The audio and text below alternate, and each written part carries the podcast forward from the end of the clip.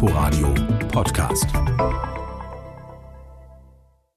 Die Volkskammer erklärt den Beitritt der DDR zum Geltungsbereich des Grundgesetzes der Bundesrepublik Deutschland gemäß Artikel 23 des Grundgesetzes mit der Wirkung vom 3. Oktober 1990. Wann hört etwas auf? Wann fängt etwas an? Auch wenn wir im Nachhinein viele Brüche erkennen können, das Leben besteht aus Kontinuitäten. Nirgendwo ist das 1990 plausibler als in Berlin. Durch die Mauer versperrte Straßenzüge sind plötzlich wieder Durchgänge, was nicht jeden Anwohner erfreut. Menschen im Ostteil der Stadt stehen einem täglich beschleunigten Wandel gegenüber und die Westberliner fragen sich, ob ihr Leben gleich bleiben kann. Mein Name ist Harald Asel. Willkommen zu Berlin, Schicksalsjahre einer Stadt. Eine Chronik in Zusammenarbeit mit dem RBB-Fernsehen. Vom Mauerbau bis zur Wiedervereinigung und darüber hinaus. Wir beginnen heute die Zugabe 90er. Denn schicksalhaft war dieses Jahrzehnt für die Stadt allemal. Ist die Mauer für dich in irgendeiner Weise ein Kulturgut, was man erhalten sollte? Sollte sicherlich bestimmte Teile der Mauer einfach stehen bleiben als Mahnmal oder Denkmal oder sowas. Das ist bei mir ein bisschen Widerstreit. Einerseits bin ich der Meinung, dass ein Teil stehen bleiben sollte auch. Andererseits glaube ich aber, wird dann auch so ein bisschen ein Kult drum entstehen. Der Beruf ist neu, die typische Handbewegung eintönig, der Verdienst überdurchschnittlich. Dirk, 28 Jahre alt, Mauerspecht. Letztes Mal habe ich 3 Tage gemacht, habe ich nur gehämmert. Da hatte ich ungefähr für 5.000 Mark an der Steine. Kaum ein Reisebus, der die Stadt ohne Mauerstückchen verlässt. Die Preise zwischen 5 und 20 Mark im Schnitt. Je bunter, desto teurer. Es war einfach klar, dass der alte Zustand der ungeteilten Stadt wiederhergestellt werden würde. Die Westberliner wollten die Mauer nicht mehr sehen und nicht mehr haben. Sagt der damalige regierende Bürgermeister Walter Momper. Bis November ist die Mauer größtenteils verschwunden, geschreddert, verkauft, verschenkt in die ganze Welt. Offene Grenzen auch für die Filmfestspiele, die 1990 auch Kinos in Ostberlin bespielen. Für den Berlinale-Mitarbeiter Wieland Speck eine Herausforderung. Wir durften mit diesem Banner auf dem Auto, Internationale Filmfestspiele Berlin, das ist ein großer Streifen, hatten wir die Erlaubnis, durch die Diplomatenspur zu fahren, ohne anzuhalten. Also ich am Steuer, ganz langsam gefahren, die Uniformierten stehen da links und rechts. Und mir liefen die Tränen runter. Und ich sah im Rückspiegel Denzel Washington mal abgetaucht. Für uns ist es jetzt echt katastrophal, wenn wir nach Arbeitsschluss einkaufen wollen. Denn wir müssen wirklich mitunter 2-3 Stunden irgendwo anstehen, um dass wir in die Geschäfte kommen. Und ich meine, da wir das nicht gewohnt waren, ist es für uns echt katastrophal. Und wenn wir drin sind, ist alles leer. Wir kicken jetzt nach, wo keine Grenze offen ist, wo Grenzen zu sind. Da in die Richtung fahren wir hin, um da einzukaufen. Westberliner, die offiziell in Ostberlin D-Mark in Mark der DDR zum Kurs 1:3 tauschen wollten, mussten auch heute wieder Schlange stehen. Wer dann seine Ostmark in Händen hält, der sollte auf jeden Fall darauf achten, dass er die weiße Quittung der Staatsbank nicht verliert. Denn sie gilt beim Zoll als Nachweis dafür, dass das Geld nicht geschmuggelt, sondern ganz legal getauscht wurde. Man bewegte sich einfach plötzlich in der eigenen Stadt auf andere Weise. Und das war durchaus zu dem Zeitpunkt sowieso noch euphorisch unterlegt, weil, wer hat das schon, dass die eigene Stadt sich vor der Haustür so verändert? Ich habe mir gesagt, mein Gott, ich bin mittendrin in der Geschichte, in einem geschichtlichen Prozess. Und das war schon sehr, sehr aufregend. Walfriede Schmidt ist eine bekannte Schauspielerin an der Volksbühne und im Fernsehen. Sie engagiert sich in der unabhängigen Frauenbewegung und in der DDR-Gewerkschaft Kunst, kämpft für den Erhalt des Paragraphen 218 und muss vermitteln, wo sich Kollegen heillos zerstritten haben. Ihr müsst es schaffen, bei allem Recht. Jeder hat seine eigene Art von Erinnerung. Es gibt so etwas wie eine gemeinsame Wahrheit, ganz schwierig. Ich habe den Spielplan gemacht, ich hatte auch ein kleines Kind zu Hause.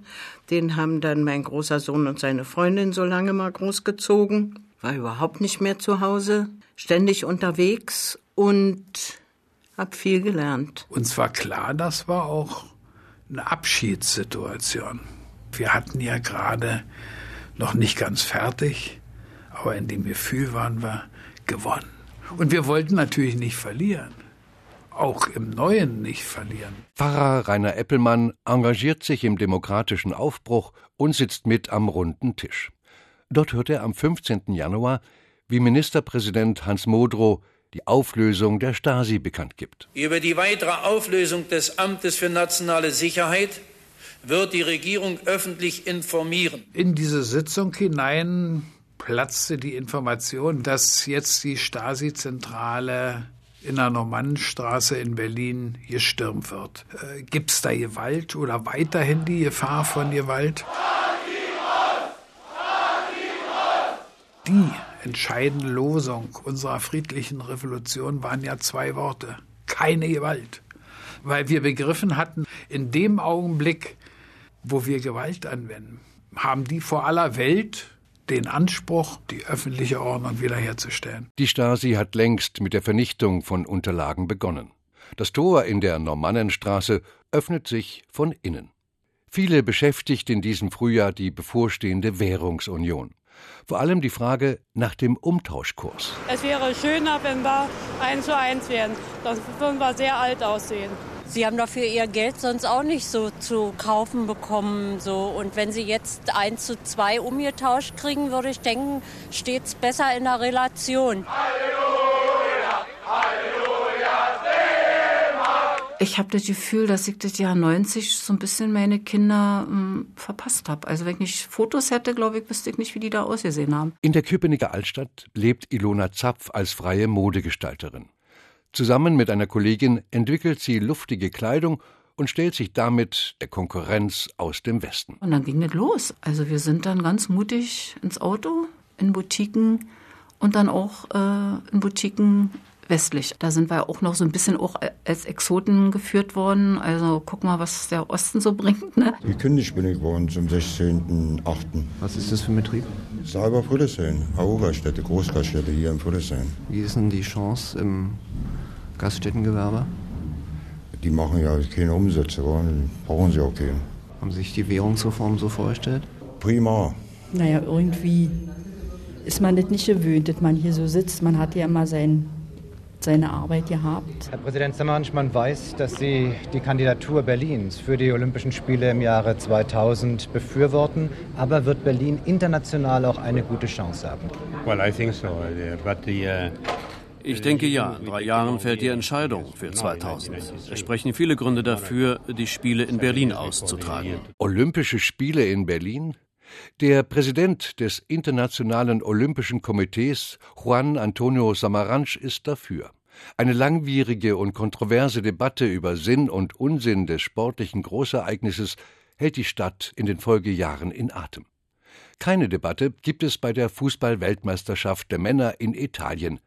Die Mannschaft der Bundesrepublik siegt im Finale. Man lobte den Sieger in schönsten Tönen, mit dem schönsten Lächeln und sang inbrünstig wie die Fischerchöre die Hymne auf den deutschen Fußballsport.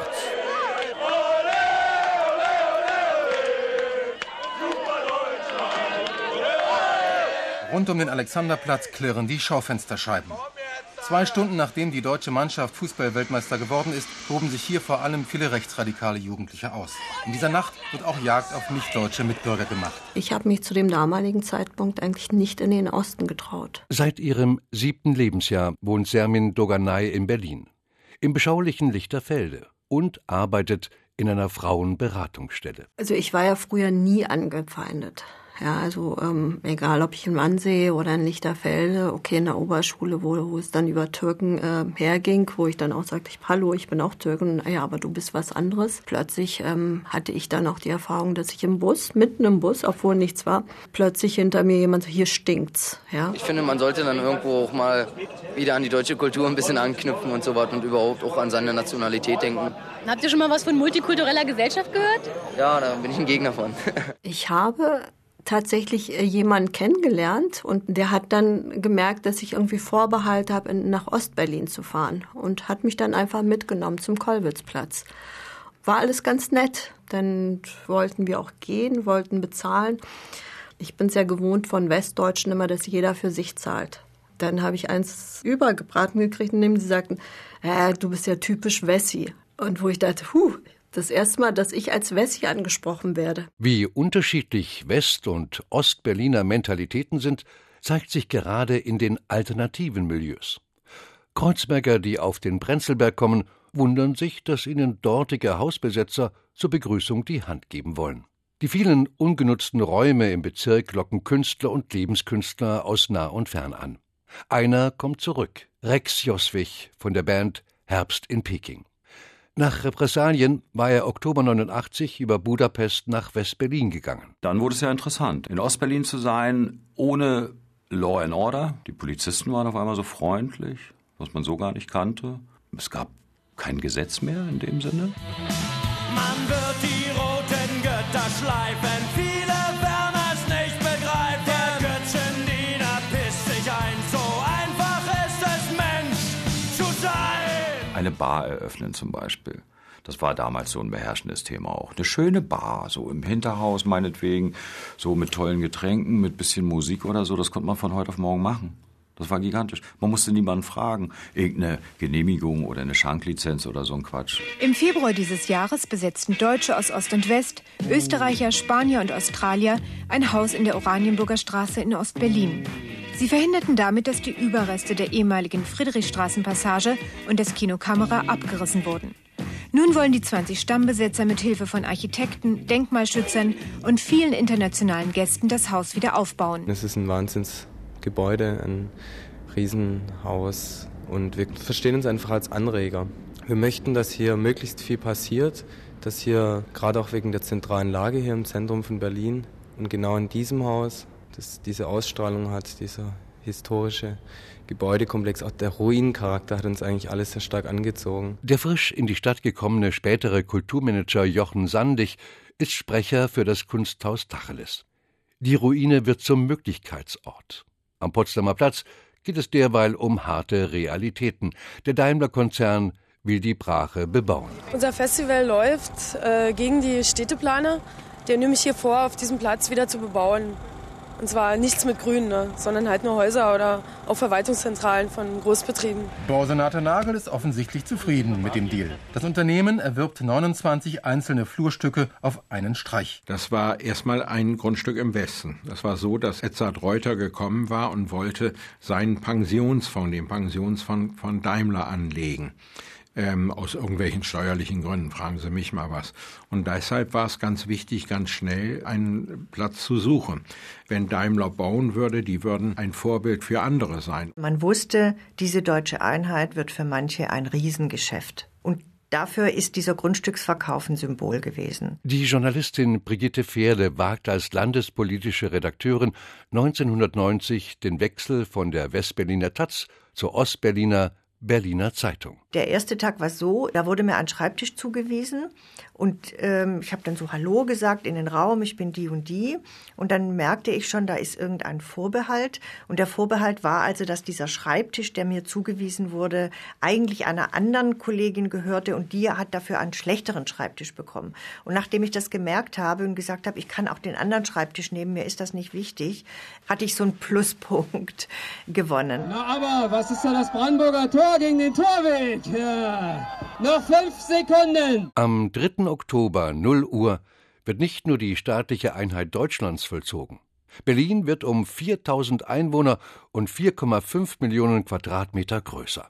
Der Stadtteil Weststaaken kehrt nach Jahrzehnten zurück nach Spandau, was nicht nur Bezirksbürgermeister Werner Salomon freut. Dieser Kreis Weststaaken ist 1951 in einer Polizeiaktion durch die damaligen sowjetionalen Machthaber von Spandau getrennt worden. Und ich finde, es ist nicht mehr als recht und billig, dass dieser Bereich wieder zu Spandau kommt. Und die Leute wollen es. Die Rasanz der Ereignisse des Jahres 1990 bringt viele an die Grenzen ihrer Belastbarkeit, auch in der Politik. Der Streit um die Räumung besetzter Häuser in der Mainzer Straße in Friedrichshain führt zum Bruch der rot-grünen Koalition. Bei den Gesamtberliner Wahlen im Dezember triumphiert die CDU mit 40,4%. Im Westteil schrammt sie knapp an der absoluten Mehrheit vorbei. Und auch der Alltag der Berlinerinnen und Berliner bleibt turbulent. Wer sind wir und wenn ja, wie viele? Der Slogan ist zwar jüngeren Datums, er durchweht aber diese frühen 90er durchaus. Berlin, Schicksalsjahre einer Stadt. Chronik der Teilung in 30 Folgen. Von Harald Asel und Jens Lehmann. Sprecher Uwe Müller. Ein Inforadio-Podcast. in Kooperation mit dem RBB Fernsehen.